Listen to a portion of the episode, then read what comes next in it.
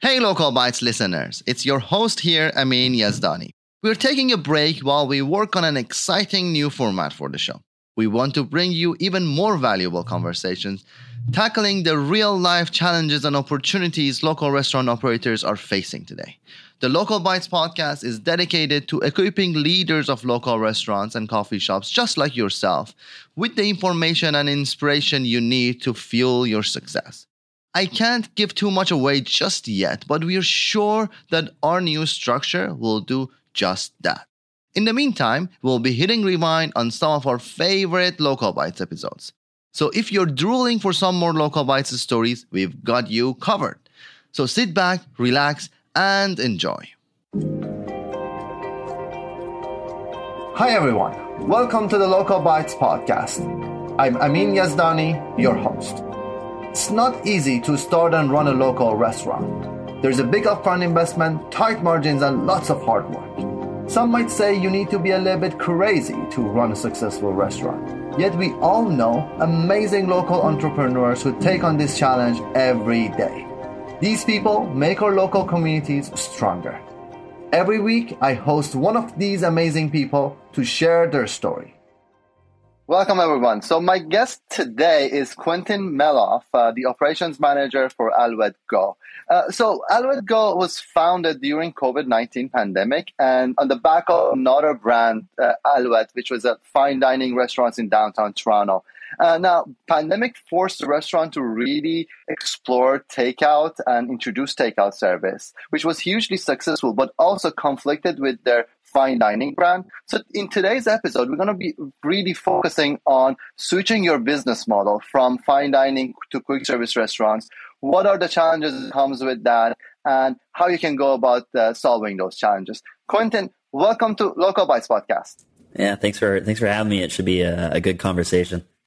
Absolutely. So let's start with that. How do you go about managing conflict between uh, maintaining the quality of the fine dining and creating a cost-effective, cost-sensitive quick service uh, slash takeout uh, concept? Uh, let's let's talk about that that side of it first. Yeah, I think it's a very unique situation uh, that we find ourselves in. So Aloette Go is part of the Alo Food Group, which is known from Alo Restaurant, which is perennially uh, one of the best restaurants in Canada, super high end fine dining. Uh, very similar to Aloette on Spadina, which was our original location, which was again took a lot of influence from a little bit of higher end of dining. And then on the other end of things, we have uh, Aloette Go, which is a quick service restaurant. And I, when I think about it, actually, there probably isn't a whole lot of use cases where a company has a fine dining restaurant and then suddenly says, okay, we're going to throw our, throw our hat into the quick service game. So we've learned a lot of lessons. Um, and it's really important. What the, the, the most important part was understanding who your customers were. So if your customers at your customers at Alo and Aloette um, are going to be very different than the customers at Aloette Go, and you have to learn very quickly on the fly what works for uh, the customer over there and the customer here and apply those lessons that you learned really quickly. Otherwise, you're really going to struggle. What were the biggest differences between those two different groups of customers that you had to really adjust on the go uh, uh, to, to, that differences? Um, I, I, think I think my mentor uh, John Bunner said it, he said it really well. So at Alo, for example, we always just trusted that if we put out the best product every single day, that the customers will eventually come. Uh, there were days at Alo where when Alo first opened, it took a little while for it to pick up a little bit of momentum. But once it did, it was a freight train. Once people found out it was there, uh, they knew it was incredible, and it's incredible every single day. In quick service, you can't be subtle. Uh, you need to be loud. You need to be in people's faces. Uh, you actually can't trust that the customer knows that your quality of beef is higher than it is at McDonald's or at any other quick service restaurant. You really have to put your foot forward and say, this is the best. Um, and that was a big thing that was different. And the customers, uh, they they need to know that they need that reassurance. They need a little bit of social proof to order from you because they are they are spending a little bit more money um, than they would at their standard quick service restaurant. So you decided that Aloette goes pricing is a little bit higher than than the standard quick service restaurant. So you need to drive that messaging that defines like why this is better. But the, the question that I have is like, what about your uh, your your menu? Do you need to change a lot of things in your menu to fit into the quick service uh, realm? Because like not everything will go really well with in, in a takeout model, right? Yeah, you're, right. We uh, actually when Aloette uh, Liberty when it first opened, uh, we led with a lot of our items from our our original location. Uh, we launched with those. We ran with those for quite a while, for about a year. Um, we took this cult classic, the Aloette burger, which is this uh, five and a half ounce burger uh, that we cook medium. We had brioche bun and all all the uh, all the fixings that you would like, and it was amazing when it's in a dine-in restaurant. But when we're putting into a package and then we're sending it 25 minutes in an Uber, it's not the same as if it were yeah. kind of just more of your classic burger. So we really had to make some big adjustments to our menu to make sure that they're a more appealing to a wider audience and b that they actually hold up when they travel. What about like because you didn't do takeout before that probably you need to now learn what are the best ways to do the takeout. Like what are the ca- containers that you need to use? What's good for a burger that needs to stay warm? Like how, how did you go about learning all of those things? Those are probably like hard things to figure out on a day-to-day basis. We, we learn on the fly. Uh, you basically have to make mistakes and quickly uh, quickly change as you go. Um, what's actually pretty funny about packaging is again we come from a fine dining background. We found our packaging supplier f- through the restaurant that we took over because we saw in the back that there was actually like some packaging left over. He looked at the back, like a little underneath, like oh, oh, there's, there's Mayer products, and uh, that's been our supplier since uh, since we've opened. Um, but we learned a lot by really leaning on our suppliers and our producers. Um, I mean, actually, just like an hour ago, I was talking to our uh, packaging packaging supplier about different options uh, for later on in the year because we're always just trying to learn and evolve. Um, so again, with not having a ton of expertise, just kind of collectively in a quick service uh, side of things, we just really lean on our suppliers. So um, we really like to talk to them. I mean, I'll talk to our beef supplier. I talked to him this morning, just like finding different ways to do things faster, more efficiently, and bring in a better product that we can actually serve to our customers that make more sense for our model. And they usually have really good ideas. Yeah. Well, they, they are serving a lot of different restaurants, so they can learn from, from those restaurants and like pass the learnings to the to the new people that are now starting with, with the new concept. So that's that's absolutely 100%. great. It's um, great. The other question that I had is that now starting a brand off of the, off the back of another brand usually has its benefits because some people will know your your previous brand, Aloette, and then now you're uh, starting this new brand on top of it. But having such a different brand that are so so different from each other. Fine dining versus quick restaurant. You can probably you can't rely on getting new customers just off of the back of the previous brand. How do you go about getting new customers for this new brand for the aloette go? Yeah that was a that was a tricky one because when you already have a following so our founder uh, patrick kriss who's the owner of the alo food group he's like it, himself, he's he's marketing in a, on his own, right? He's got a cult following. Mm-hmm. The restaurants already have a cult following, so it's so easy to just consistently lean into that following and be like, okay, the people that like Alo are gonna like us until you find out that like they they don't really like what we're doing. So we got to find mm-hmm. new customers, and, and the way that we do that, I mean, it's it's very organically, right? We try to grow just organically on social media. We work with influencers. Uh, we work with people in the neighborhood. Um, we do all those kind of like small things that you need to do as a small business nowadays. Um, optimize your website for SEO and make sure that every single time somebody is Googling a burger in Toronto, we come up on the list um, and just maximizing yeah. those things. So that's really important at the end of the day. That's interesting. The other side of again starting, I think your, your story starting a brand off the top of the, the, the previous brand is sometimes people will worry about the fact that the new brand could uh, take away uh, some of the customers of the other brand. Like will will make it worse affect the sales and success of the previous brand negatively. How does how, how that has that experience been for you guys in terms of potential effect of having aloette go on the other brands that are more fine dining? Well that's again a, a big reason why we made that switch. So again we're kind of in a good position because uh, we get to see how busy dine-in restaurants are, and we get to see how busy quick service restaurants are in our own portfolio because we have both. Um, and so we wanted to make sure they never really intersected. So we yeah. obviously saw as the pandemic kind of started to slowly, uh, you know, kind of slow down. I would say, kind of in May, we saw that our uh, quick service orders were kind of going down, and then we saw like our dine-in orders were kind of going up, and yeah, we always had this kind of internal conversation that it was always good. It was great to see like Aloette was really busy on Spadina, like just getting busier and busier and busier and busier as the pandemic started to slow and slow and slow. And uh, we were like, are we just can't like is Aloette Spadina just cannibalizing the customers that used to order from Aloette Liberty? If so, that's an amazing situation to have. Like, A, people are still ordering from you regardless. But B, if you want to grow both brands, you have to make a big separation between the two.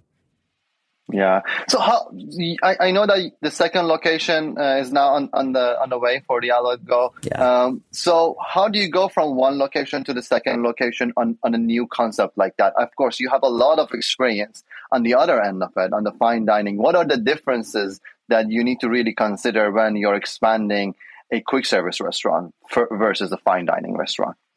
I think it all comes down to operations. I was uh, I was actually listening to a podcast. I think it was yesterday with uh, the Sweetgreen founders, and uh, they made a really good point that sometimes you just have limitations in your menu. That if you want to grow, if you want to expand, if you want to scale, and do all of those things, and, and really hit all your goals, sometimes it means that you have to say no to a new menu item that's just amazing. But you know what? It takes 12 hours to make, or the prep mm-hmm. the prep takes two days, or it's a very specific cut that we probably can actually execute, or it's we need to get this one item from a very specific supplier, and uh, it, it comes at a certain time of year. Sometimes you just got to make those tough decisions, and the other side is you got to make sure your systems run really smooth and slowly create systems. Creating systems for everything across the board is is really important. When you have one restaurant, one person, if they're at that caliber, can really impact the day to day. Like if I wanted just to spend all of my time at Aloette Go, at the Liberty Village location.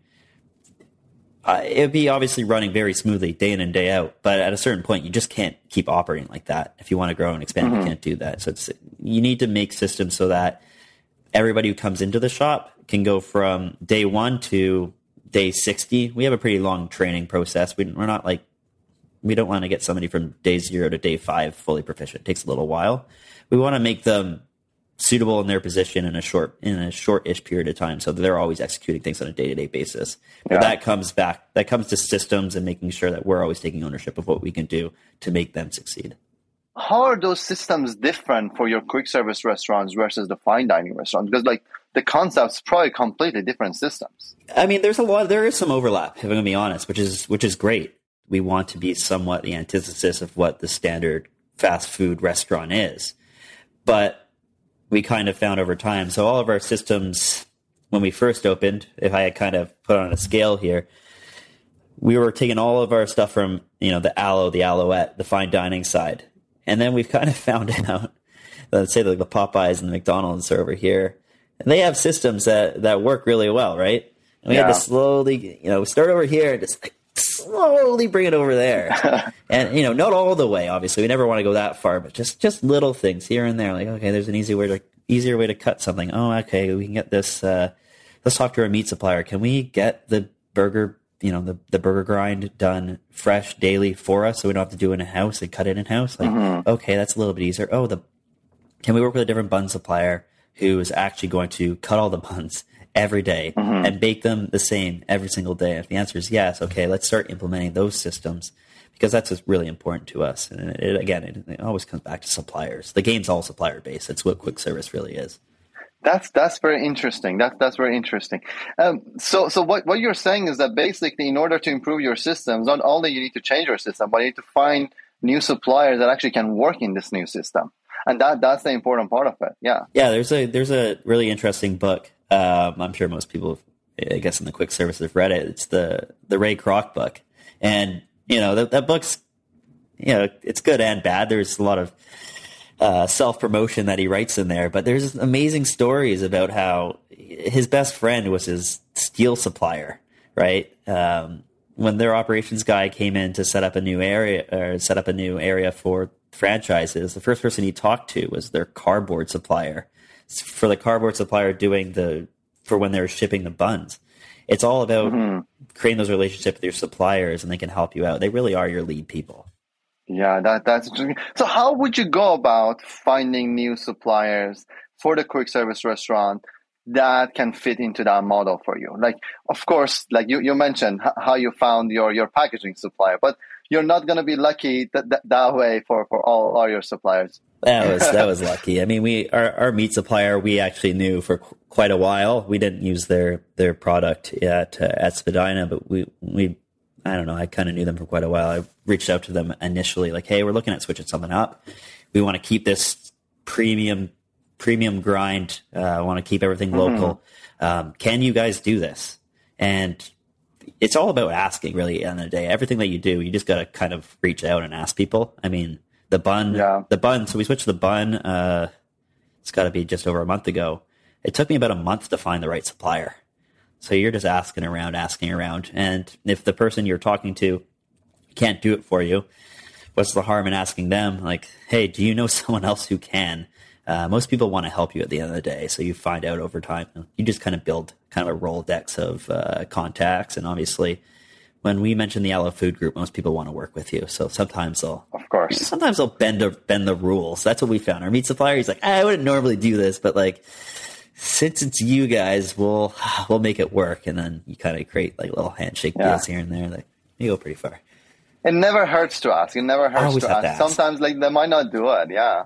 Yeah, I've never had a I've never had a situation where uh, you asked and they said no, and I was like up in arms about it. Like you just gotta ask. But at the end of the day, they say no, they say no. That's that's fine. Just move on to the next one. Change of gears a little bit. So it's been about eighteen months for you guys starting Alouette Go and running that.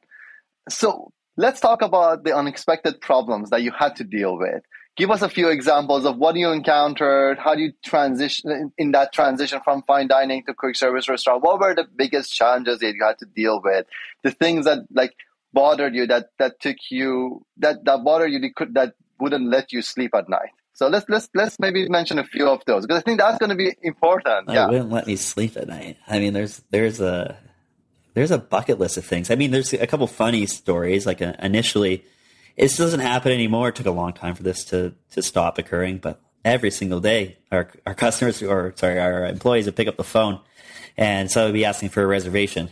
You know, like reservation. it's, it's, we have we have six we have six seats inside. It's a counter. It's counter service. Like ah, wrong location. And you'd be surprised how many times that happened.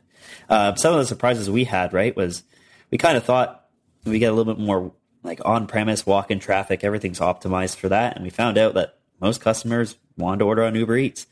And how do you optimize for that at the end of the day? If there's something that keeps me up at night is when you look at, you know, your Uber commissions at the end of the month and you go, holy, holy smokes. Like that's, that's a lot of money that you got to be paying. So you're, you're kind of reverse engineering everything because you know at the bottom there at whatever line that is, line 118, that you want to make sure everything works works out really well. So you got to kind of work backwards. Um, those are kind of the, the biggest challenges. And I think what was, but what's really great about it is it's a, an industry where anybody can work in it and you can train anybody from day one to again, like day 60 and they can be just as good as me in a short period of time if we provide them with great systems. So there's a lot that, you know, we, we concern ourselves with, but to kind of flip it, like at the other restaurants, it takes a long time to get somebody fully trained. Sometimes people can't even make their can't even get their foot in the door to work in those restaurants. But we're open to working with anybody as long as they have a good attitude, want to show up and and and and do the work. We're, there's no reason why someone who couldn't start today can't be our uh, kitchen manager or general manager in two years if they have the the right mindset. So that's like that's the stuff that there's stuff that we get concerned about. That's what gets my uh, my juices going every morning. That's awesome. Uh, did you guys have to deal with a lot of like the worker shortages as a lot of restaurants are, are, are, mentioning that at all? Like, did you have to hire a lot of people because of the turnover? Uh, we, we've been very fortunate at uh, Aloette Go. Um, I can't speak for the other locations as much, um, but we've been pretty good. We we had a lot of staff when I first uh, joined on in this project. We run a lot leaner now, just as a function of you know where we're at. Um, because we just want to be more efficient. But for the most part, we have a lot of staff that have been over with us for well over a year now, um, which was, yeah, which was, uh, you know, it's actually like a, a surprise to us, right? Because usually in the quick service, quick service game, if somebody stays for over a year, it's kind of surprising. Um, but yeah, I think we have about three or four now that are well past their one year mark. We have a few coming up, um, and we want them to continue to grow with us. Or if, or if not, yeah. try and find that next placement, that next job for them, and hopefully this is a great uh, stopping point on their resume. But we've been always, like, honestly, been pretty fortunate.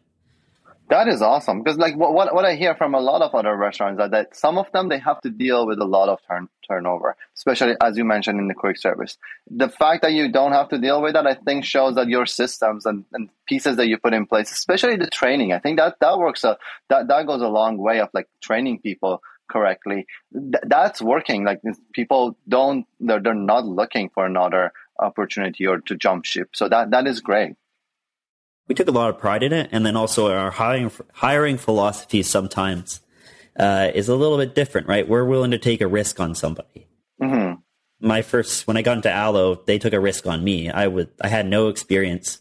I I started at Alo as the opening on the opening team in the front of house. I never worked in the front of house of any restaurant ever, and they took a flyer on me, and it worked out pretty well. And so we try to take that same mentality we try to hire more for what we're looking for from the EQ side of things rather than the skills that they actually have. And that's, it doesn't always work. Like, you know, sometimes you, if you're trying to hit a home run every single time, you're going to strike out quite a bit. And, and we have. But when you hit home runs, they're fantastic. Yeah, no, that is great. The other thing that you mentioned, the Uber Eats side of things, I think that that goes true for, for about a lot of these third party delivery uh, providers with with quick service restaurant.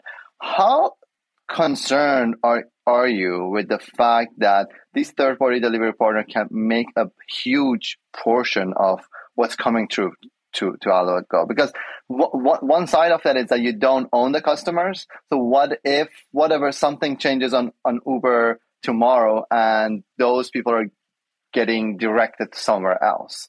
How, how do you think about that side of it? And is that a big risk for you? Is that do you consider that a big risk for, for the business or for, for quick service restaurants in general? It's something we talk about uh, all the time. It's it's a consistent conversation, and it and we're not we don't get as concerned. I know I, I said earlier, right? We're always worried about the commission, but we don't concern. It, it doesn't fully concern us every single day. What concerns us the most about that process is you really don't have any control from once you hand it off to the driver. I don't know what happens after that. If that person wants to go take a smoke, go stop at Tim Hortons, go get a slice of pizza, they might. And maybe the product, when it gets to the final destination, isn't as good. Um, but there's frankly nothing we can do about that. And then, yeah, from the customer perspective, though, it is very convenient. So I would understand why they would pay that um, that extra fee and wait a little bit longer. Um, and sure, the, I guess the product isn't as good as they originally intended, but they're still getting it because they're, I guess, you know, they're putting convenience over everything else. And we had to understand that. That was another lesson that we had to learn is sometimes, you know, for lunch, it's not about what the best item is. It's what's closest to you. So, you know, I, I'm guilty of eating Freshii for lunch a lot. Do I think every time I don't I don't mean to throw shade at Freshii. It's a great business, but uh, is it the best bowl I've ever had when I get it? No, but it gets the job done, and that sometimes you just can't win at the end of the day. Yeah. Um, and if a customer at the end of the day is going to pick convenience over the most optimal version of our product, so be it. That's uh, you just kind of have to roll with the punches at, at that point. Yeah, absolutely. Especially on a quick service restaurant, that's that's an important uh, concept to really realize, and that that's one of the big differences between a quick service and the fine dining.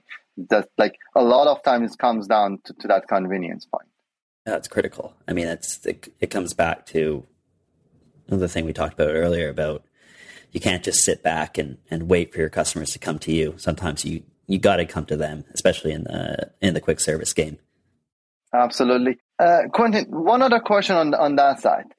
Now you have gone through this transition from fine dining to quick service restaurant, changing the business model, which is a quite a big change in, all the process and all of that.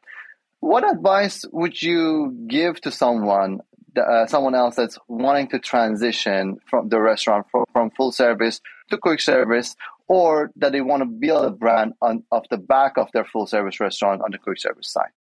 Well, I'll first preface it with that we still have the the two you know our other restaurants are still operating. So we didn't we didn't take like you know Alo yeah. or Aloette on uh, Spadina and switch it to a quick service restaurant. We we opened another another restaurant that was kind of still kind of leaning into that side of things and we had to make a big switch. Um, mm-hmm. any advice i would give is the, the first, most important thing is to listen to your customers right? Your customers are going to tell you what to do if you just listen to uh, if you just listen to them. Um, uh, couple things that we did. We started doing focus groups because quick service, it's really hard to get feedback from customers. It's almost impossible. We had to ask them really what they thought about the menu, what they thought about this, that, poke and prod, poke and prod.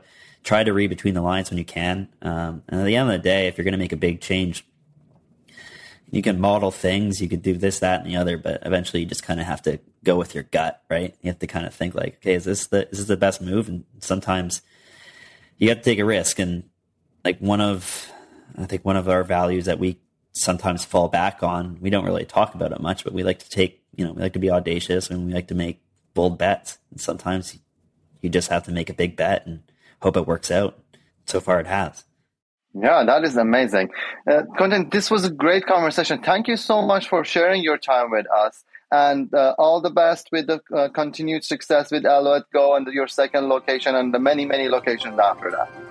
Yeah, thank you. Thanks for having me. It's uh, great talking to you.